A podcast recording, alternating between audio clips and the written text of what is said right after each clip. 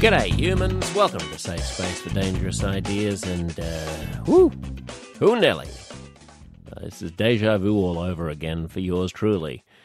Uh, the uh, visage of Joe Rogan in mind, arguing about vaccines, uh, feels a little close to the bone for me. Last year, uh, I was on Joe's show for the seventh time, and uh, we got into a little debate about the safety of COVID vaccines. And now we see that tiny, tiny, tiny little tidbit of an inkling of a hint of a sliver of a thing turn into its fully fledged uh, and uh, most gigantic Godzilla v King Kong style battle.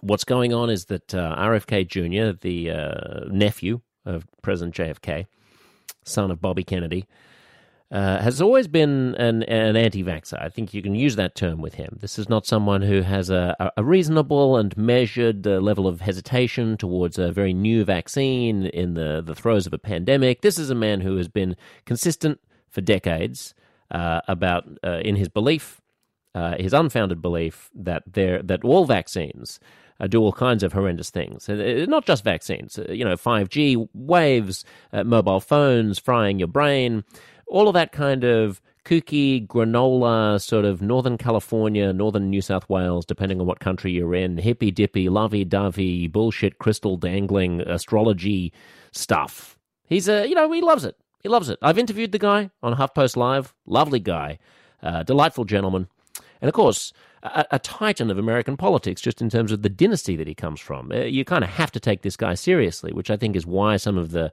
uh, the brouhaha has erupted uh, over whether or not we should quote unquote platform people with beliefs that we disagree with and beliefs that can really be shown using the scientific method and reason to be largely wrong. Uh, you kind of have to platform a guy when his uncle was the president of the United States and he's polling 15%, which is not a bad number in Democratic primaries against an incumbent Democratic president. So RFK Jr. is running for president. And he goes on Joe Rogan's show. I'll give you the background here, just in case you've either been living under a rock or, like me, are just too busy to keep track of all the ins and outs. Like, what the hell? Rogan and vaccines and RFK? What's happening? So, what happens is he goes on Joe's show and he does all of his standard talking points about uh, vaccines. And Joe, in his usual curious self, is interested in sort of probing and questioning, but doesn't come armed like you know an investigative journalist would to hold an accountability interview and you know pull him up on everything. So the guy basically gets a, a, platform, and a large proportion, a large swathe of the scientific and medical establishment think this is wildly irresponsible and uh, that RFK should not go unchallenged, but they're also uncomfortable with the idea of sort of debating him, right? And the person who falls into, uh, I suppose, steps into, but accidentally then tumbles into a massive rabbit hole that, you know, will be, become the first line of his obituary now and has branded him in the public consciousness forevermore, is a man who you hadn't heard of until three seconds ago, Professor Peter Hotez, who's a vaccine scientist and a writer. He has a book, funnily enough, coming out this September uh, so this can't, uh, this isn't going to hurt book sales, I wouldn't imagine. Sure, he has to put up with the fact that his life is ruined and he has to go into hiding because crazy right wing people are showing up on his doorstep, uh, taunting him to debate RFK Jr. But apart from that, and isn't that funny that they're right wingers? RFK Jr. is far left on this stuff. It's this weird horseshoe thing, isn't it? Where like you've got the kind of QAnon anti vaxxers, and then you've got the crystal dangling hippie anti vaxxers, and they find common cause in each other's irrational insanity and detachment from the facts. Uh, so, anyway, the, they, they show up at uh, Hotez's uh, uh, uh, house, apparently, making him, needless to say, feel somewhat unsafe. Um, but this book that he's got coming out in September will presumably benefit. It's called The Deadly Rise of Anti Science. Um, he's a professor of pediatrics and molecular virology He's the dean of the chair in tropical pediatrics. I mean, he is big. He is big. Even as I speak, he's in New York meeting with the Prime Minister of India. The Prime Minister of India about the delivery of COVID vaccines to uh, save Indian lives. So he's not a nobody. And he tweets about this exchange between uh, Joe Rogan and RFK Jr. He retweets an article And the article is entitled Spotify has stopped even sort of trying to stem Joe Rogan's vaccine misinformation. That's the title of the article that he tweets. Not written by him. But he clearly condones this point of view. And it's true. It's true. At the time that Joe and I had our run in, that it was when the whole thing was exploding with Spotify, and Neil Young was pulling his music from Spotify, and Joni Mitchell was pulling her music from Spotify. This wasn't directly because of my appearance on his show, but my appearance was one of a number of flare ups. I mean, me being on the science side and the other guests being on the skeptic side, or shall we say, denialist side. And this this kind of wave of people who he'd been interviewing, who Joe had been interviewing, Peter McCullough, and uh, you know people who who and Bret Weinstein, people who thought that uh, COVID vaccines were the real problem with the pandemic uh, the real danger, the real threat um, that outstripped the the threat of COVID itself. Um, that was that was the environment uh, in which Spotify said, "Okay, we're going to start putting warnings on uh, Joe's podcasts with links to accurate information about the pandemic and about COVID and about how vaccines work and about their risks." Um, and you know, we're going to basically lean on Rogan to to do better. Um, shortly thereafter, Rogan released his episode with Maajid Nawaz. Uh, so that was probably the beginning of the end of that attempt, I would say. And I'm not saying that these conversations shouldn't happen. I, I, after that whole flare up with Joe, I went on a panel show in Australian on in Australia. I wrote an article for the Australian, Australia's main broadsheet newspaper, uh, defending Rogan, saying, you know, if you want NPR or the BBC, uh, then go to NPR or the BBC. That's fine. Those things exist. But a human being in a free society ought to be allowed to have conversations with people he finds interesting. And just because other people find those conversations so interesting that his audience grows a lot, shouldn't suddenly mean that he isn't allowed to do what he likes to do anymore. And we're like, okay, you've gotten too powerful, too big for your boots now. So we're just going to enslave you and force you to say the things that we want you to say and talk to the people we want you to talk to. Fuck that. It's we're, we live in a free country. Joe can do what he wants to do. Uh, you know, he's not a He's not out there intentionally peddling lies. He's a curious guy who has his own biases, don't we all? And who does his own, who has his own little playground, his sandpit, in which he does his thing, and it's wildly popular. So that's that. Then the question becomes, how do the rest of us deal with the existence of this uber phenomenon juggernaut thing when it contributes to I guess, the extremification machine that's already functioning in society, already being exacerbated by algorithms that encourage us only to like and click, you know, and comment rather than be informed or be stimulated or find nuance. This is my bag, obviously. You listen to this show, so you know that my mission in life is to try to counter the force of those flare ups and those algorithms and try to turn down the volume on hostility and antagonism and try to encourage people to understand each other, to talk to each other and to reason with each other rather than screaming at each other from inside echo chambers and silos of misinformation.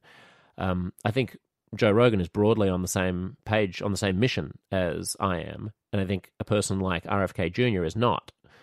Um, and that's where the challenge comes.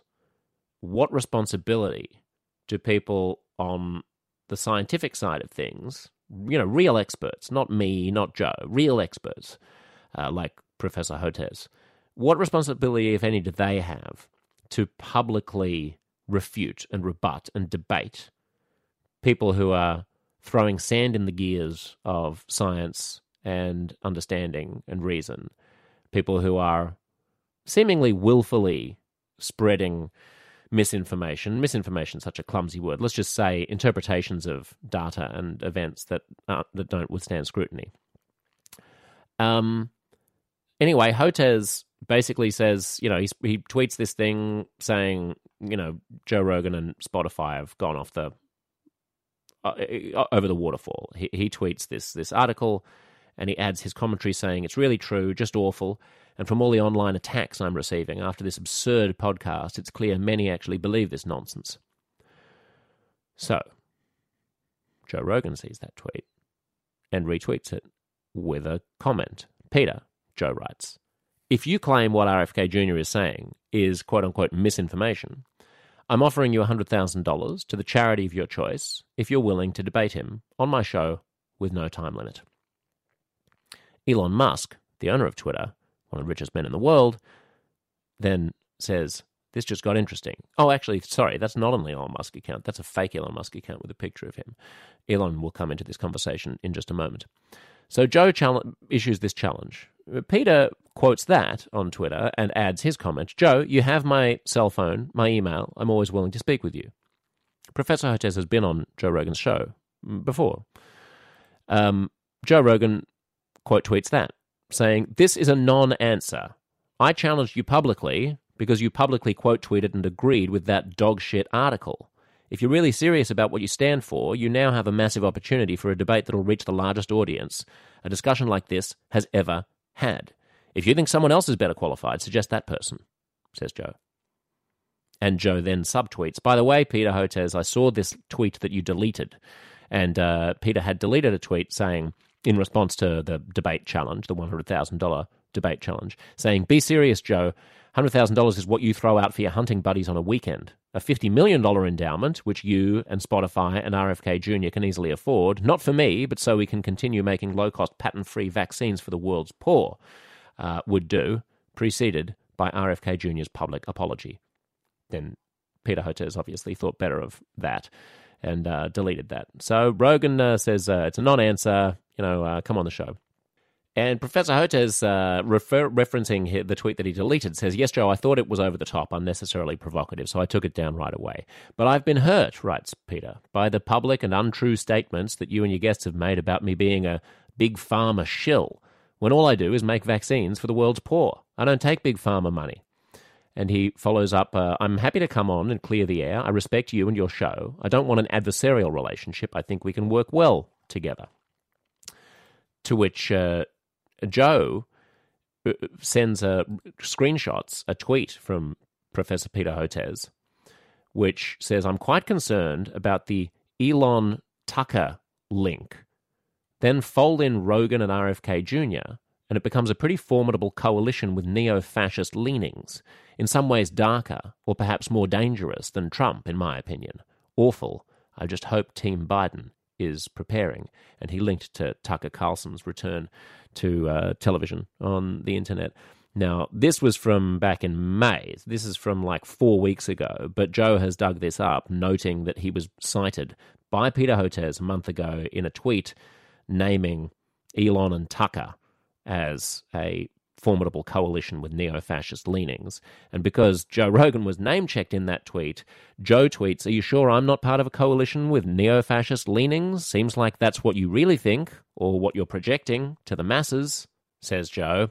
And in response to Joe Rogan's other tweet saying that P- Professor Peter Hotez has given a non answer and that basically he has to, you know, shit or get off the pot, come on the show and do a debate with RFK or don't, Peter tweets Joe, if you're serious about addressing vaccines and the fact that 200,000 unvaccinated Americans needlessly perished during our awful Delta BA1 COVID waves, including 40,000 in our state of Texas because they fell victims to vaccine disinformation, I do want to have that discussion, says Peter.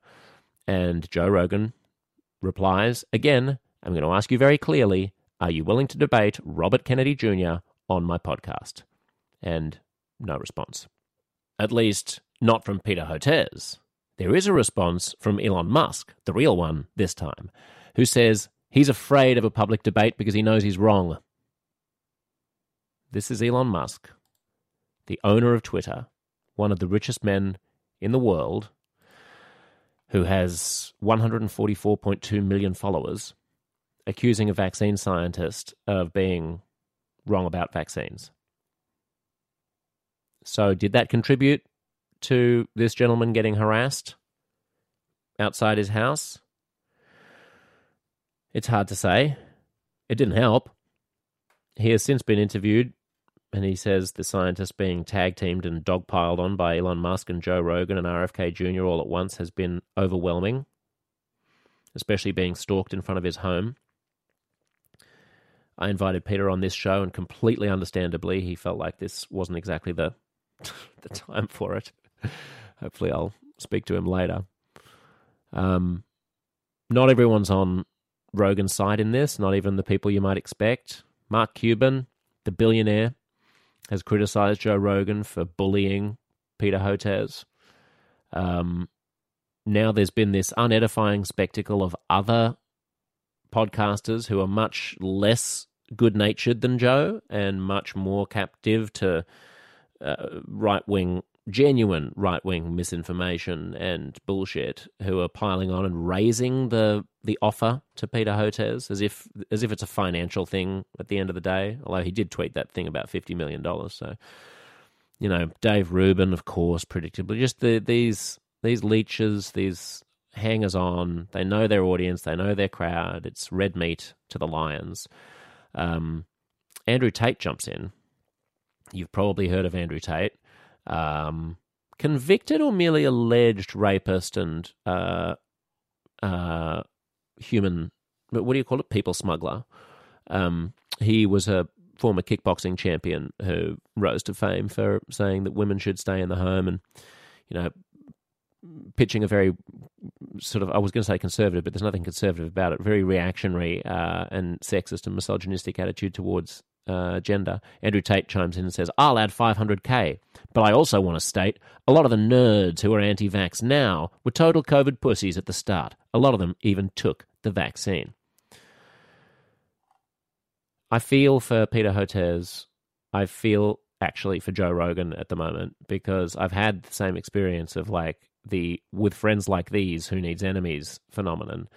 Um, you know, he's doing fine. He's a big boy. He's wealthy. Uh, he knows what he's up to, but it doesn't help to then have like Andrew Tate uh, or even necessarily Elon Musk editorializing about what I think Joe thinks is a forum for conversation rather than for editorializing. I do think that Joe thinks that a debate would be an even playing field in which everyone can be heard.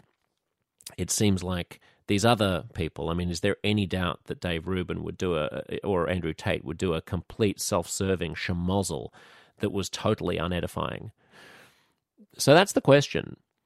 Uh, do we engage in situations like this? One of the most prominent people saying that nobody should engage in such a debate has been Tom Nichols, who's a prominent journalist, a staff writer at The Atlantic. He has 680,000 followers. He's been piling on about this and, you know, is good at kind of presenting the mainstream left position on a lot of culture war issues.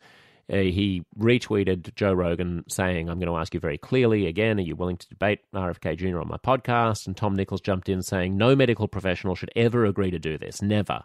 It elevates the conspiracy guy, demeans the medical profession, and will only convince the kooks out there that RFK is right because a real doctor took the time to debate him.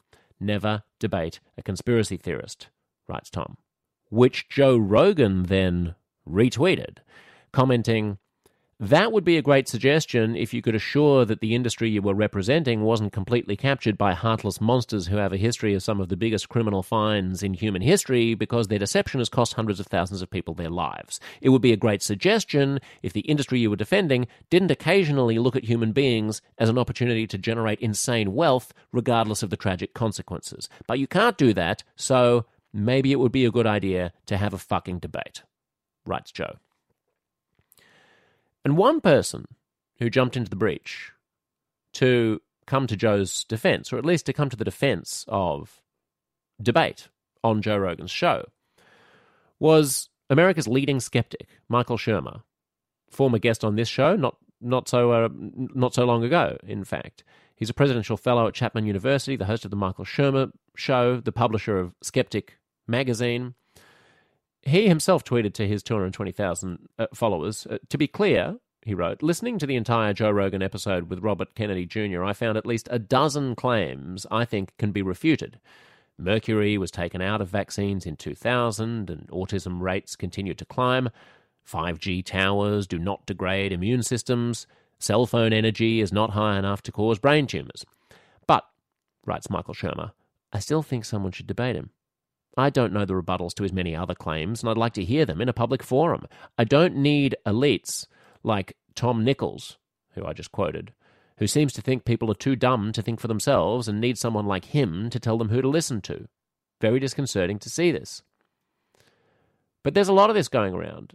I think the Tom Nichols attitude is fundamentally the mainstream one on the left. That you don't elevate voices like this. You don't do them. You don't give them the credibility of platforming them. You don't make the onlooker think that there are really two sides to this.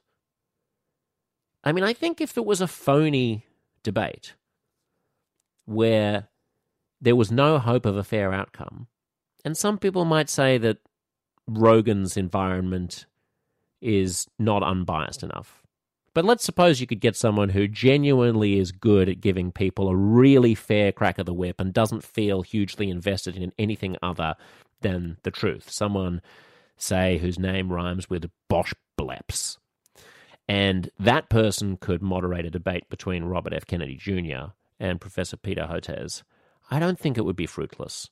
I don't agree with the Tom Nichols of the world that there's no point in elevating these voices. I mean, you're talking about a man who has 15% of the Democratic Party vote already against an incumbent president and whose, you know, father and uncle are some of the most important Democrats of the 20th century. Michael Shermer's uh, final tweet on the subject so far was to say Over the past 30 years, I've debated theists, creationists, ufologists, gun advocates, vaccine skeptics, climate skeptics, and conspiracy theorists of all types. One reason Peter Hotez may not want to debate Robert F. Kennedy Jr. on Joe Rogan's show is that it is a lot of preparation work. You need to be ready to answer every claim, and many are obscure and difficult to answer, but that should not be a barrier. Roll up your sleeves and do it, Peter. It's a public service. I thought Michael Shermer would be an interesting person to try to clear my head about exactly what I should think about all this. I hope you, too, enjoy as much as I did this chat with Michael Shermer.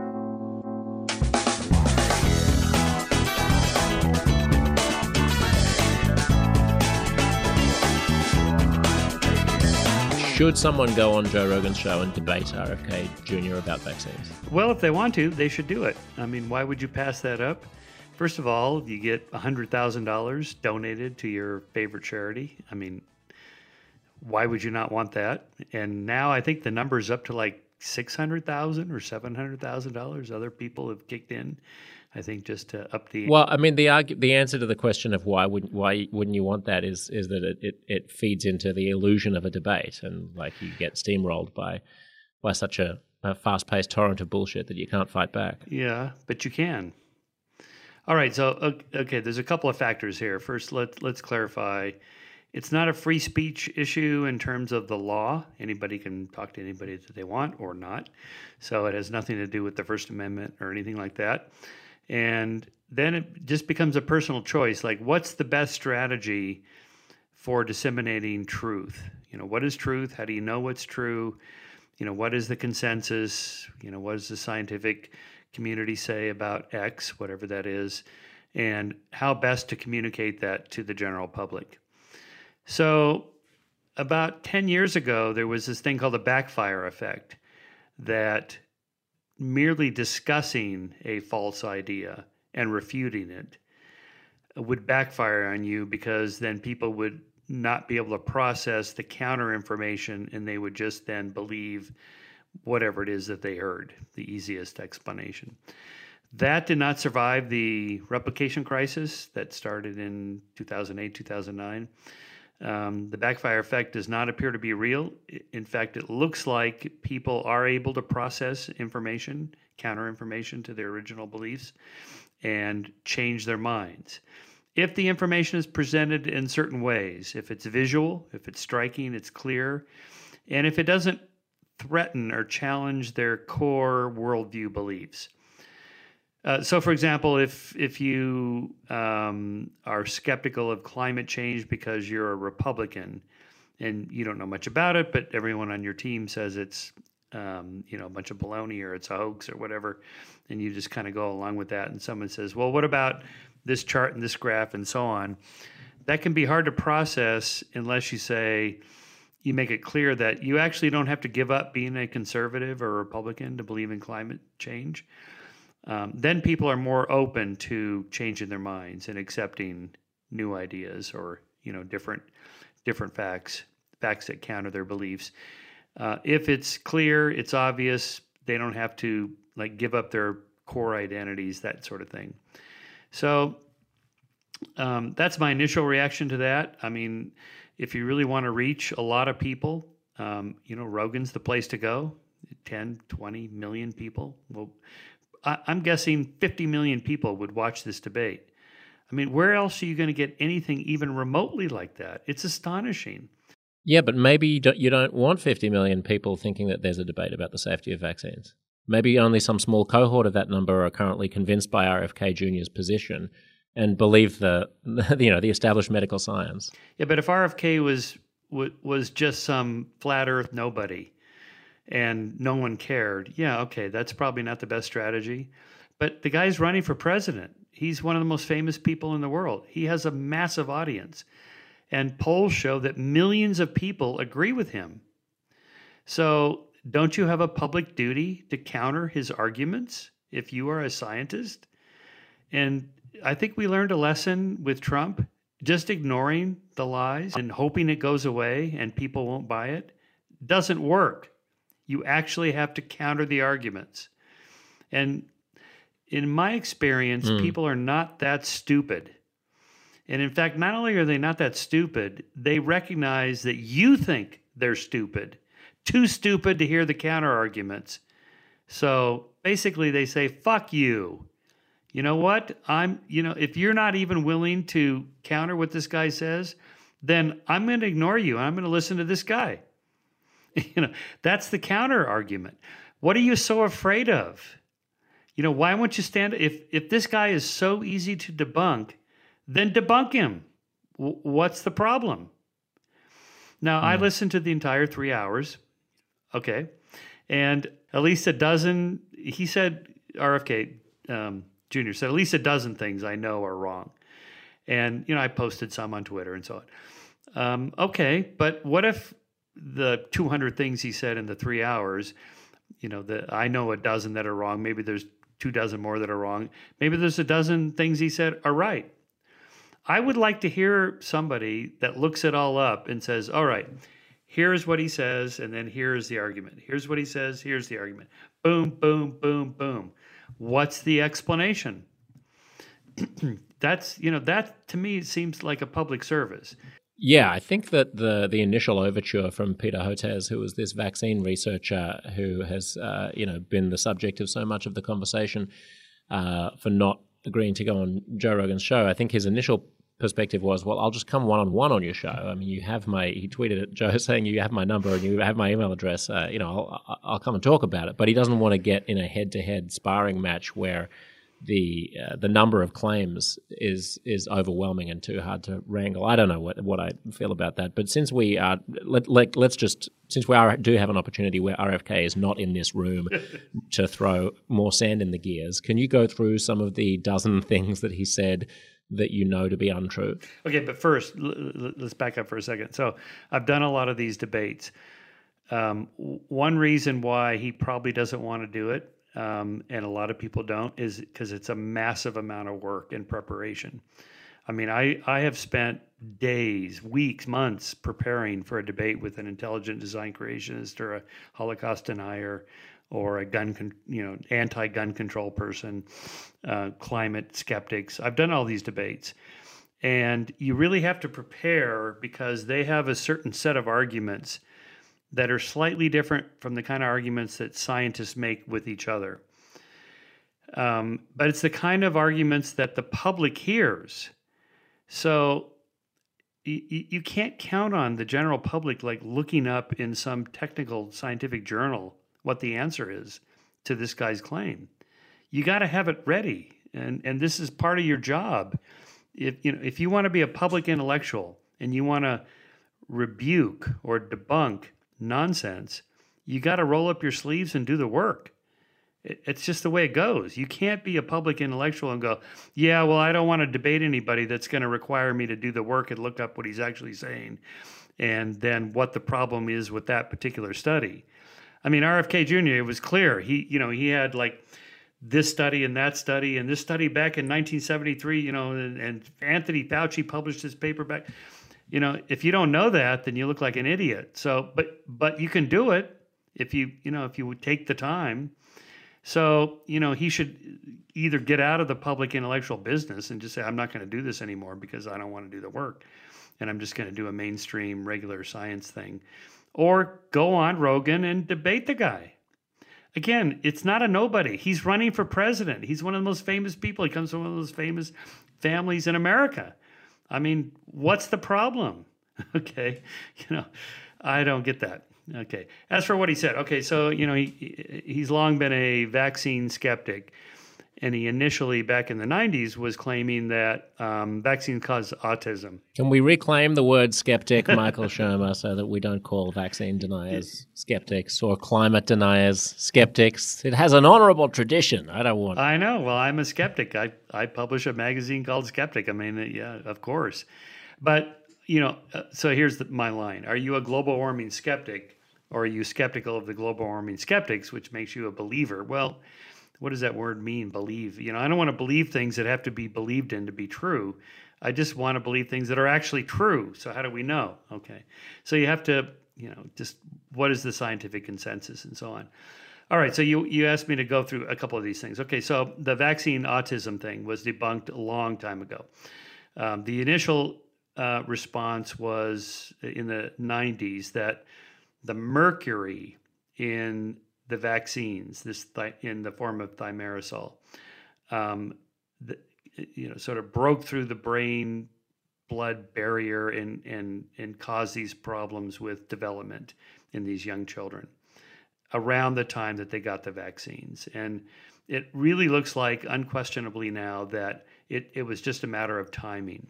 That autism comes online with children around the same time that most get their vaccine shots. So it's just pure chance. It's just pure correlation without causation. That happens all the time, you know. And Kennedy himself said, "Well, I can't just say correlation and assume causation. You have to prove it."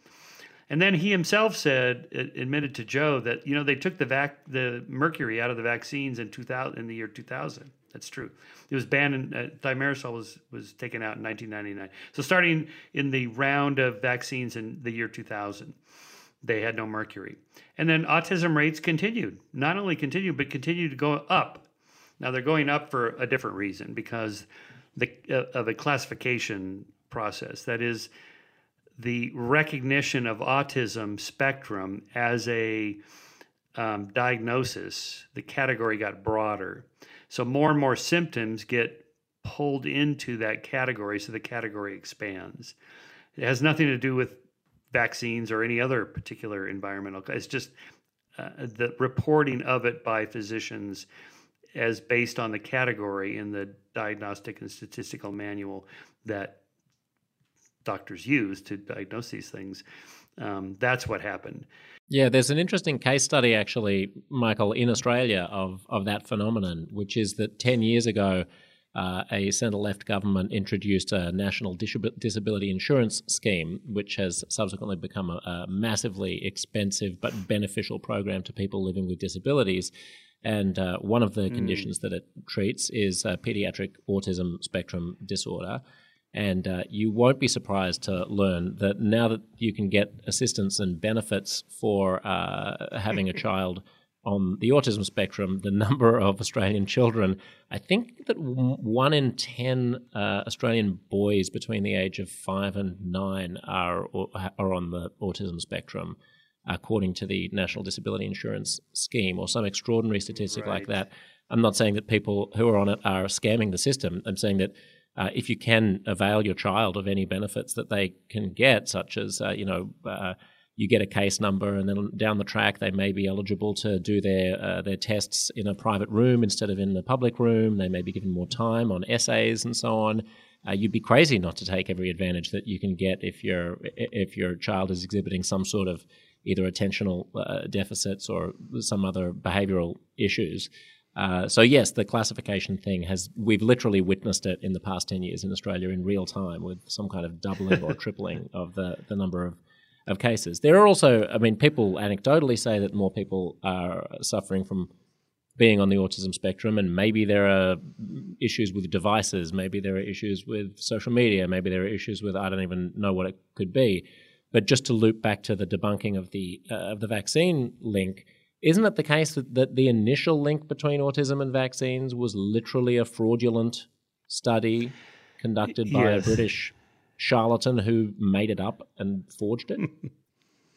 yeah, well, made it up. Well, so his uh, his research was was quite was quite flawed, possibly probably fraudulent to a certain extent. Um, you know, he was working for a vaccine company um, to find some link between vaccines and, well, no, sorry, not vaccine company, lawyers suing a vaccine company um, to find some link between vaccines and something, anything that is bad. And then the autism thing came up. So he came up with this leaky gut idea that the vaccines cause the gut to be leaky and that breaks the blood brain barrier, if I remember this exactly, and that causes brain damage of some sort. Something like what lead does um, to development in brains. Uh, but in this case, it doesn't look like. I mean, mercury in massive doses would cause um, mental retardation, but the doses were very low. And in any case, as I said, they were taken out. So, and, and interestingly, on Rogan, you know, Kennedy made a, a reference to the moving goalposts. He himself does the moving goalposts. So he and he himself, because Joe, you know, Joe, Joe doesn't know a lot of this stuff, so he didn't, you know, he didn't know about the mercury being taken out of the vaccine. So Kennedy says, well, you know, they took the mercury out of the vaccines in 2000, you know, and Joe's like, oh, well, then I thought you said mercury was the problem. Well, no, it's aluminum. Aluminum is the problem. it's like, well, wait, I thought you said mercury is the problem. Well, aluminum is also a toxin, and it's the the rate at which they give or the order at which they give the vaccines and so on. That's the moving goalpost. The answer is always going to be vaccines are the problem, and autism is the is the result. And so if you if you refute that, then we're going to find some other pathway.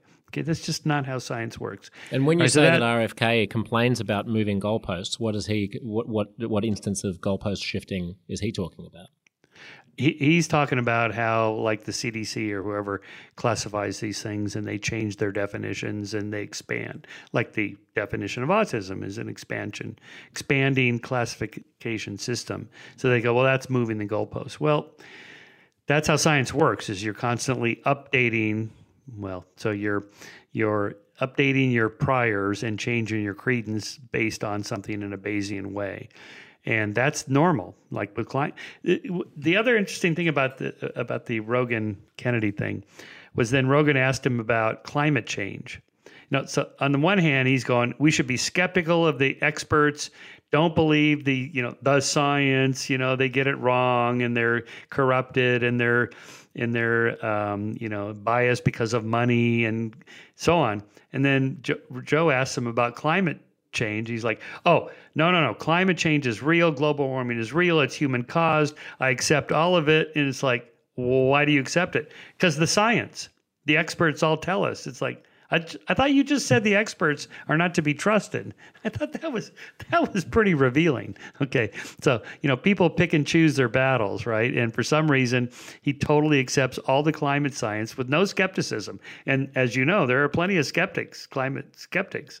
I'm also skeptical of them. So I guess I guess the difference there would be to be as generous as possible, Michael, to to RFK would be that there's a, a, strong vested interest in the experts misleading us uh, in the field of drug companies because there's so much money in drug companies and in annual vaccinations and so on, whereas there doesn't seem to be such a, a cabal of sinister forces uh, directing us to believe in climate chaos. Although I suppose people who are climate skeptics believe that there are. Well, actually, no. Um, I was surprised by his response about that because in fact, the standard conspiracy theory about climate science, scientists accepting grant money and funding from whoever, is that they are biased, that they are they are tilting the data to go in a certain direction because they can't get grants otherwise you know, if, if you were going to publish a study that showed that, you know, climate change is not human caused or whatever, caused by volcanoes or sunspots, no one will fund you. That's the argument. So it's the same argument. It's the exact same argument he's making in, about big pharma. Okay, so now to, to his defense here, um, you know, because I kind of got hammered on Twitter about this. Um, you know, oh, that's just a crazy conspiracy theory, and he's a crazy, loony, kooky conspiracy theorist, so he should not be debated. Well, hang on, that's a pejorative. You, uh, there are conspiracies, lots of them. We know this. And a conspiracy theory is just a theory about what might be happening, whether it's true or not. Some of them are true, some of them are not. So a conspiracy theory that turns out to be true is just a conspiracy. And these do happen. And so, you know, big tobacco lied about the carcinogenic nature of tobacco for decades. And we know this. We have the paper trail, you know, our you know, our, our product is doubt. You know, the jury is still out. That whole argument about, you know, the science is not clear, the jury is still out, we need to do more research. Mm. That was all invented by PR people working for big tobacco companies. And then chemical companies took up that cause.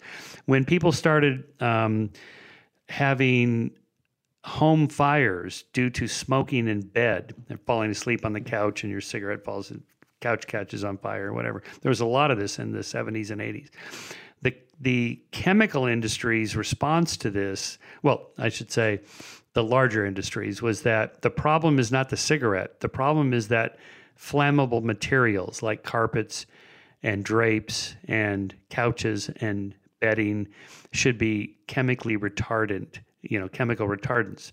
And so the chemical industry you know, pushed this idea that that's the problem, right? And it turns out um, Robbie Kenner did the the legwork on this in his film on this uh, Merchants of Doubt, yeah, based on Naomi that you're in as book, well, The right? Merchants of Doubt. Yeah, I'm in that. Yeah, so uh, it's not only the same arguments; it's the same people. Mm. The companies, these chemical companies, hired the same people that the tobacco companies hired for PR to lie, to basically, you know, give this idea that you know the science is not out. The jury is still out. You know, what jury? Where? There's no jury. What are you talking about? These mm. are just, you know, rhetorical lines that people use. Okay. So, you know, when RFK Jr. talks about this, he's right. Big pharma, big chemical companies, big industries, they do lie. They do conspire to cheat the public and capture the regulatory system so that they can make more money. They do this. They do it over and over. They've been caught over and over and over. And it's just naive to think that you know, this just doesn't happen with, you know, whatever your preferred arguments are. That doesn't mean he's right about everything. It just means like maybe we should listen to this guy and check out what he's saying. Now, maybe half of what he says is wrong, but which half? How about somebody knowledgeable that you know looks it up? Okay, you can do this. All right. I mean, there are sites that do this that fact check things that people like RFK Jr. say.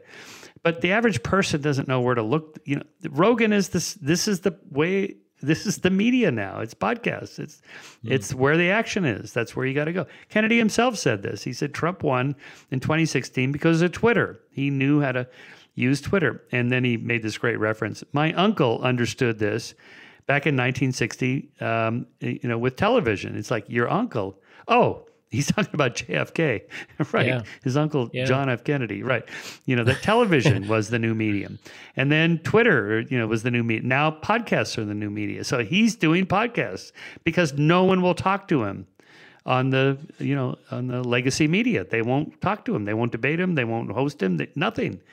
And it's like, mm. yeah, come on, man. Just if you I would go on and do it, but uh, you know, I'm not a medical expert, so it really needs to be a vaccine person, you know, like the guy who will yeah. do it.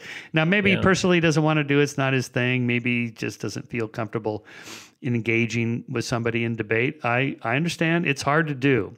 It's very stressful. I've done a lot of these. Uh, you know, I mean, I get worked up. It's, you know, it's not like giving a hmm. speech. Mm. When I go on Rogan by myself, it's a no brainer. I don't have to prepare. I just, it's just big fun. We sit there for hours yakking it up. But like the one I did with um, Graham Hancock, the uh, alternative archaeologist, about you know who really built the pyramids and all that. He's not an ancient alien guy. He's a different different thing. But you know, I prepared for days for that. I mean, it was a lot of work and it was mm. really stressful. I mean, it was a tiny little studio. It was really hot in there. was like five of us in this tiny little room. It's this old studio in the valley. It was in, in the summer. It was hot.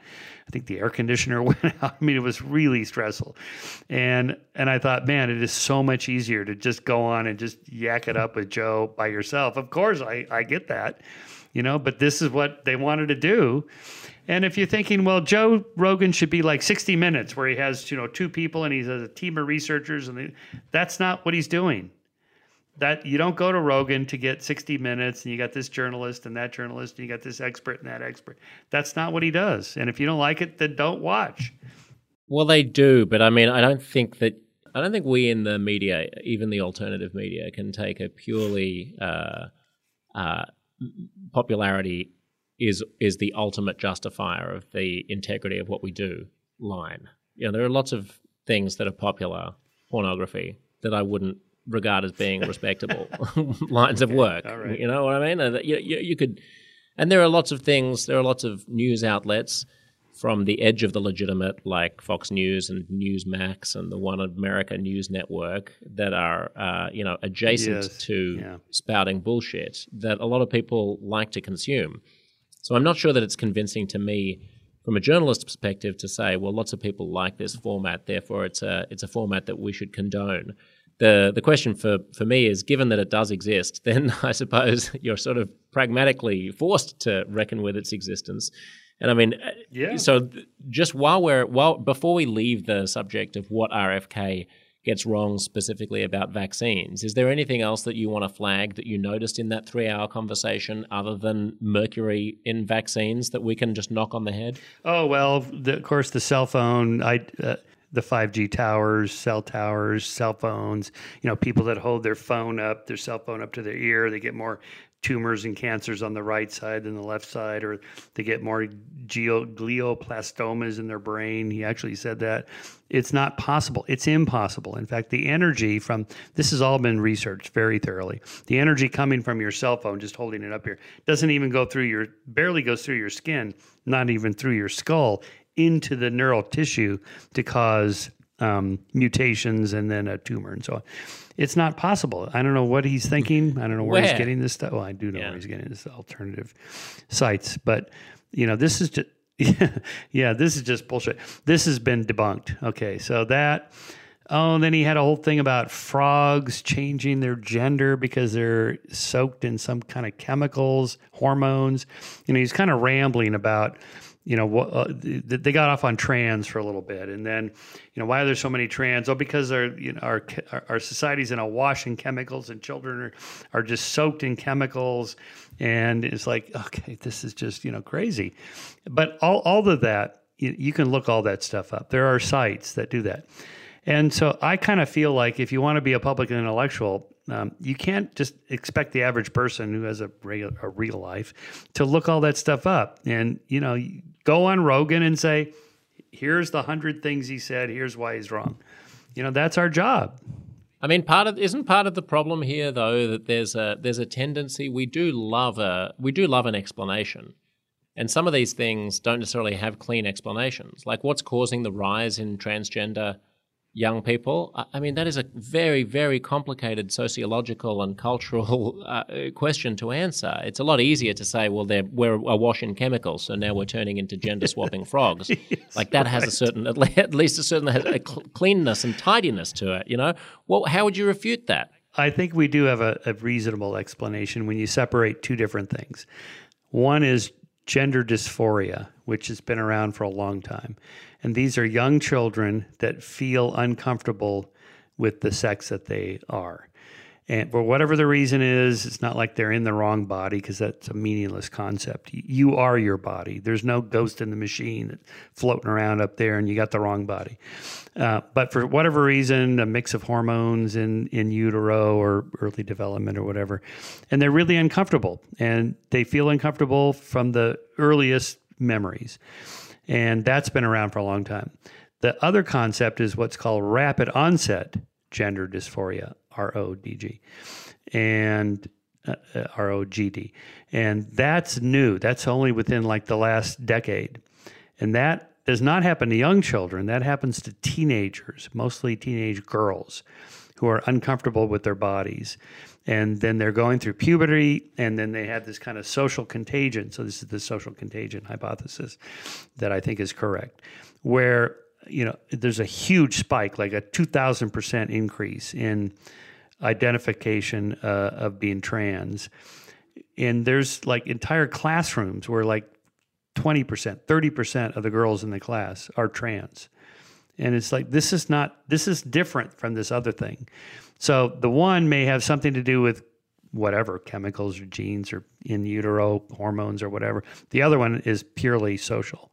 So you can, if you separate those, you go, oh, okay, I see these are two different things, and and, mm. and so on. So that helps not that dissimilar from the autism conversation. In fact, that there's probably there's clearly some cohort of people who have uh, a biological uh, uh, difference where they're they're autistic or they're on the spectrum, as we say, in a in a severely debilitating physiological way.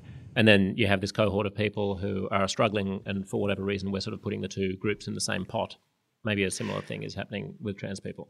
I think so, in part because also we don't know the cause of autism. There's obviously probably a genetic component, early childhood, in utero. Who knows? I mean, we just don't know.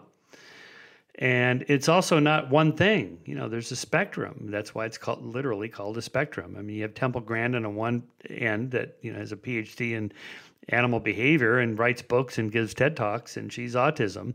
And you have Elon Musk who says he's on the spectrum. Okay, well, you know, the most successful, richest person ever. Mm. And then you have people who you know can't even talk. They, you know, they're they're nonverbal, and they they have their stim- self stimulation, and you know they're just uh, unfunction. They can't function at all. They need 24 hour care and so on. So you can't just say, well, there's one thing that causes that entire spectrum. I mean, it's like saying this is the cause of religion or government or whatever. It's just it's too big a category to have any one cause. Right, so. Right. And where yeah. we don't know what the cause of something is, then everybody and their brother has a theory. Okay. That's the problem. Yeah, that's uh, well, it's partly, partly, what I was pointing to that it's easy to have answers when people don't have answers, and that's part of the appeal yeah. of yeah, RFK exactly. Jr. It's also part of the appeal of Donald Trump, who has great, clear, simple answers to complicated things. You know, build a wall uh, to fix the immigration uh, crisis, stop uh, people from stop Muslims from coming into the country, to solve the problem of terrorism. Uh, you know, these are nice, comprehensible uh, punchlines, aren't they? And I wonder why you think we're more susceptible to those kinds of punchlines now than we have been, or are we? Like, put this way: I'm is not, RFK Jr.'s conspiracy-mindedness no. an asset or a hindrance to his campaign? Oh, I think it's, it's a huge hindrance. His own family disowned him. I mean, he's not. You know, the Kennedy family is old school liberal. They're more like Biden. Um, and he so he's kind of got off the off the deep end with the conspiracy stuff. I I, I mean he's not going to make any inroads against Biden. It, it, we're going to have Biden Trump probably. Unbelievable, unbelievably. I just really can't believe that this is where we're at. You know that's the interesting question to me is how is it we got these two guys? You know, I mean. I was saying to a friend the other day, this is this does not reflect well on the United States presidential selection system. That these are the two individuals who you've managed to choose. No, it doesn't. I don't know how how much you follow NBA basketball, but you know, back in the '80s, Larry Bird and Magic Johnson were the two big stars, and the NBA Finals was that it was the, those two guys, and then so Andrew Yang tweeted the other day because the NBA finals were just on last week. It's like this would be like the NBA finals in 2023, still starring Larry Bird and Magic Johnson. It's like what? these two guys again? Well, come on, hang on. we don't have anybody new, young. Sure, but Larry Bird and Magic Johnson were once great. Neither of these individuals were ever were ever at the very top of their field. well, that's true. There's there's that also. Yeah, yeah, yeah. I don't know. I I do have some thoughts on that. I, I, do wonder if maybe it's such a horrible job where it doesn't really pay that well compared to you know if you worked in tech or Wall Street or something like this, you'd make you know orders of magnitude more money, and you know everybody hates you. Half your own party hates you. The other party they completely hate you. It's, it's probably a miserable job, and so the talent goes elsewhere. That's that's kind of what I think. You know, there's no more Thomas Jeffersons and and you know these great minds, Adams and uh, you know, it's like mm. where are those people? And you know, Lincoln, whatever. I don't know. They're just. I think they're just few and far between now. Don't you think they'd get weeded out by the selection process anyway? Probably, yeah. I mean, look at Andrew Yang. You just mentioned Andrew, right? Andrew's a smart guy. There's no reason why he wouldn't be president. I mean, there's to an outsider, there are two glaring things about the the U.S. presidential system, if I may. One is primaries. Uh, you know, rather yeah, than having yeah, yeah. the party itself select who who the internal politicians believe is the best to lead them, because sometimes people who actually work with individuals every day can know them better than uh, a person who's just watching them on television in three debates and occasionally, you know, watching the 24-hour news cycle about them and the other is the the primary. Uh, so I'm talking about there being you know party primaries, and then the, the other is just the the order of the primaries. Uh, you know, being stuck in this New Hampshire, Iowa, South Carolina nexus where. You, that, you know, you're just selecting for the kinds of people who are good at relentlessly meeting people in diners and being phony with them, instead of you know any content. It's it right. seems weird that that's right. the, what you're selecting for day after day after day of hitting the road and giving stump speeches and pretending to give a shit about some trucker. You know, like that's not, these aren't the same qualities as you want out of a president. These aren't the same things. You know, it's, it's a skill set, but it's not the not same skill set you need remote, to do well yeah. in the White House. No, no, it's embarrassing. Yeah. Uh, so on the question of conspiracy thinking, I mean, I'm I'm not sure that I'm not sure that it's a bad thing for a candidate at the moment to have simple conspiratorial answers to things. In some ways, like I wonder whether, like RFK Jr.'s never had a moment yet. He's been in the public eye all his life. He could have. I mean, has he has he run before? He could have. Has he ever made a splash before? Has he ever no. gotten this much attention before? I, I feel like this is a moment where people where people are more receptive to believing that the elites have failed us and institutions can't be trusted and we need someone to come in from the outside who has uh, you know who can see through the bullshit and can bring a well Trump did it sledgehammer to the vested interests. Yeah, and, Trump did that. Yeah, I don't know if uh, RFK has the personality that Trump has. No. Um, you know, he's of course is the voice, which is difficult to listen to, and he's but, but just by temperament, he's much more droll. He's more like um, Jeb Bush, you know, kind of low energy, let's say. Please clap. you know, yeah, and uh, you know, Trump took advantage of that. You know, and, and he, I don't know. I think that's part of it as well. He's a little too cerebral, you know. He's he was on with with uh, Jordan Peterson also earlier last week, and uh, you know, pretty intellectual. You know, he's talking about reading Camus and the existentialists, and you know, the average Trump list, you know, viewer is not going to go like, "What? What's he talking about? Camus, hmm. the existentialist? What?" Uh, I just don't think that's going to fly. I right. don't know. And his father was was quite a campaigner, as was his uncle. They were great campaigners. You know, Trump is a good campaigner. I mean, I, am not a Trump fan, but you know, he can sit there and talk for three hours mm. and be hmm. entertaining. Mm.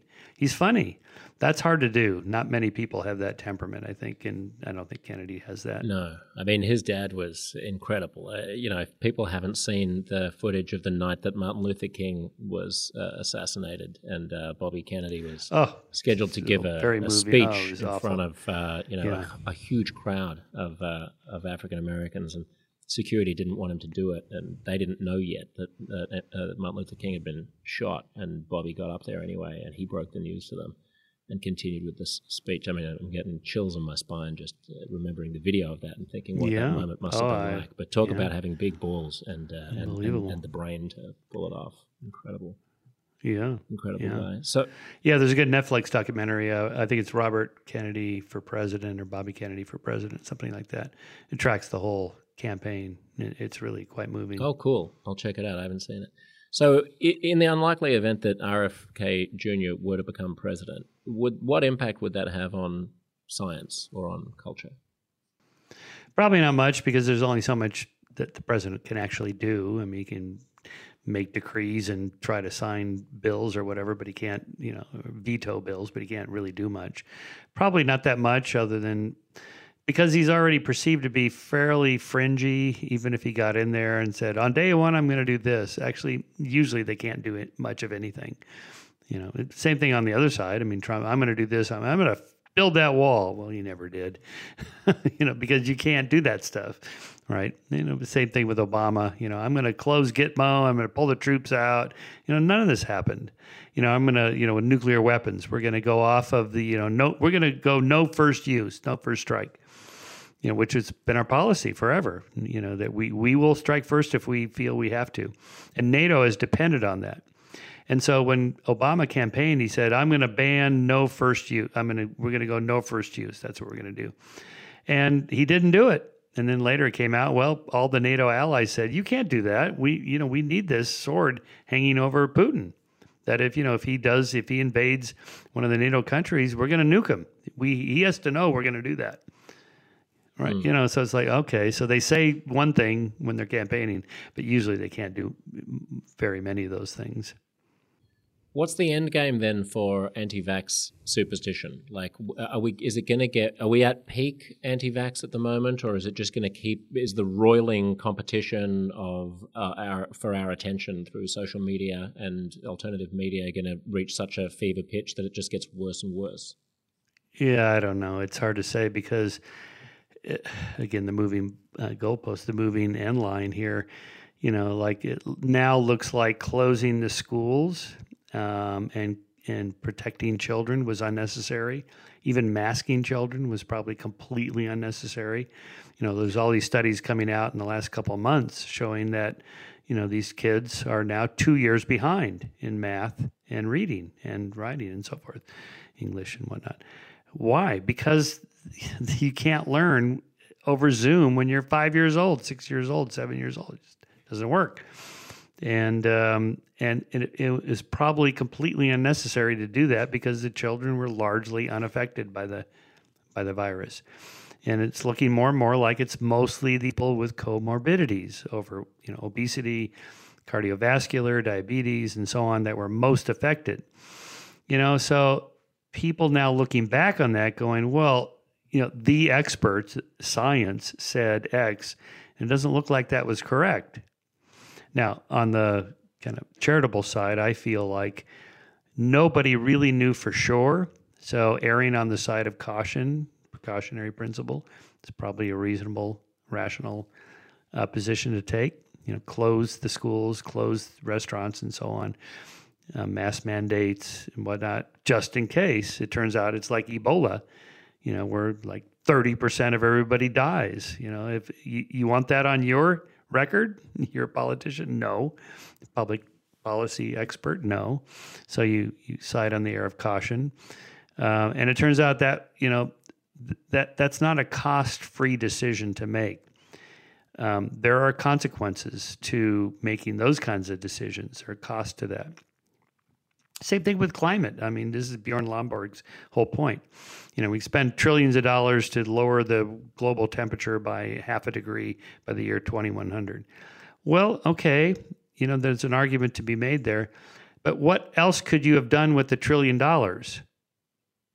To lift people out of poverty and malaria, you know, mosquito nets, potable water, vaccines, you know, supplements, you know, you know it's just there are no solutions. There's just trade-offs. You know, this is Thomas Sowell's argument. There, there's no utopian solutions to things. Mm. There's just trade-offs. You want this, you got to give up that.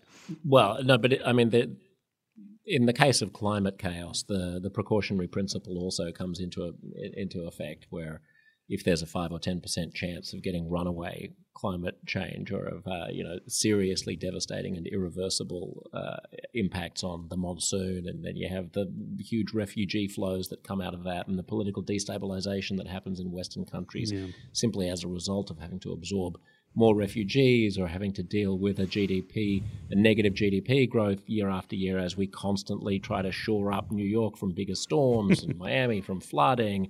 Just the sheer the stress that that's put that puts on our democratic systems. How how many percentage points do you want that likelihood to be to nonetheless want to invest a lot of money now in avoiding that? You know, five percent is that too risky? Two percent, ten percent?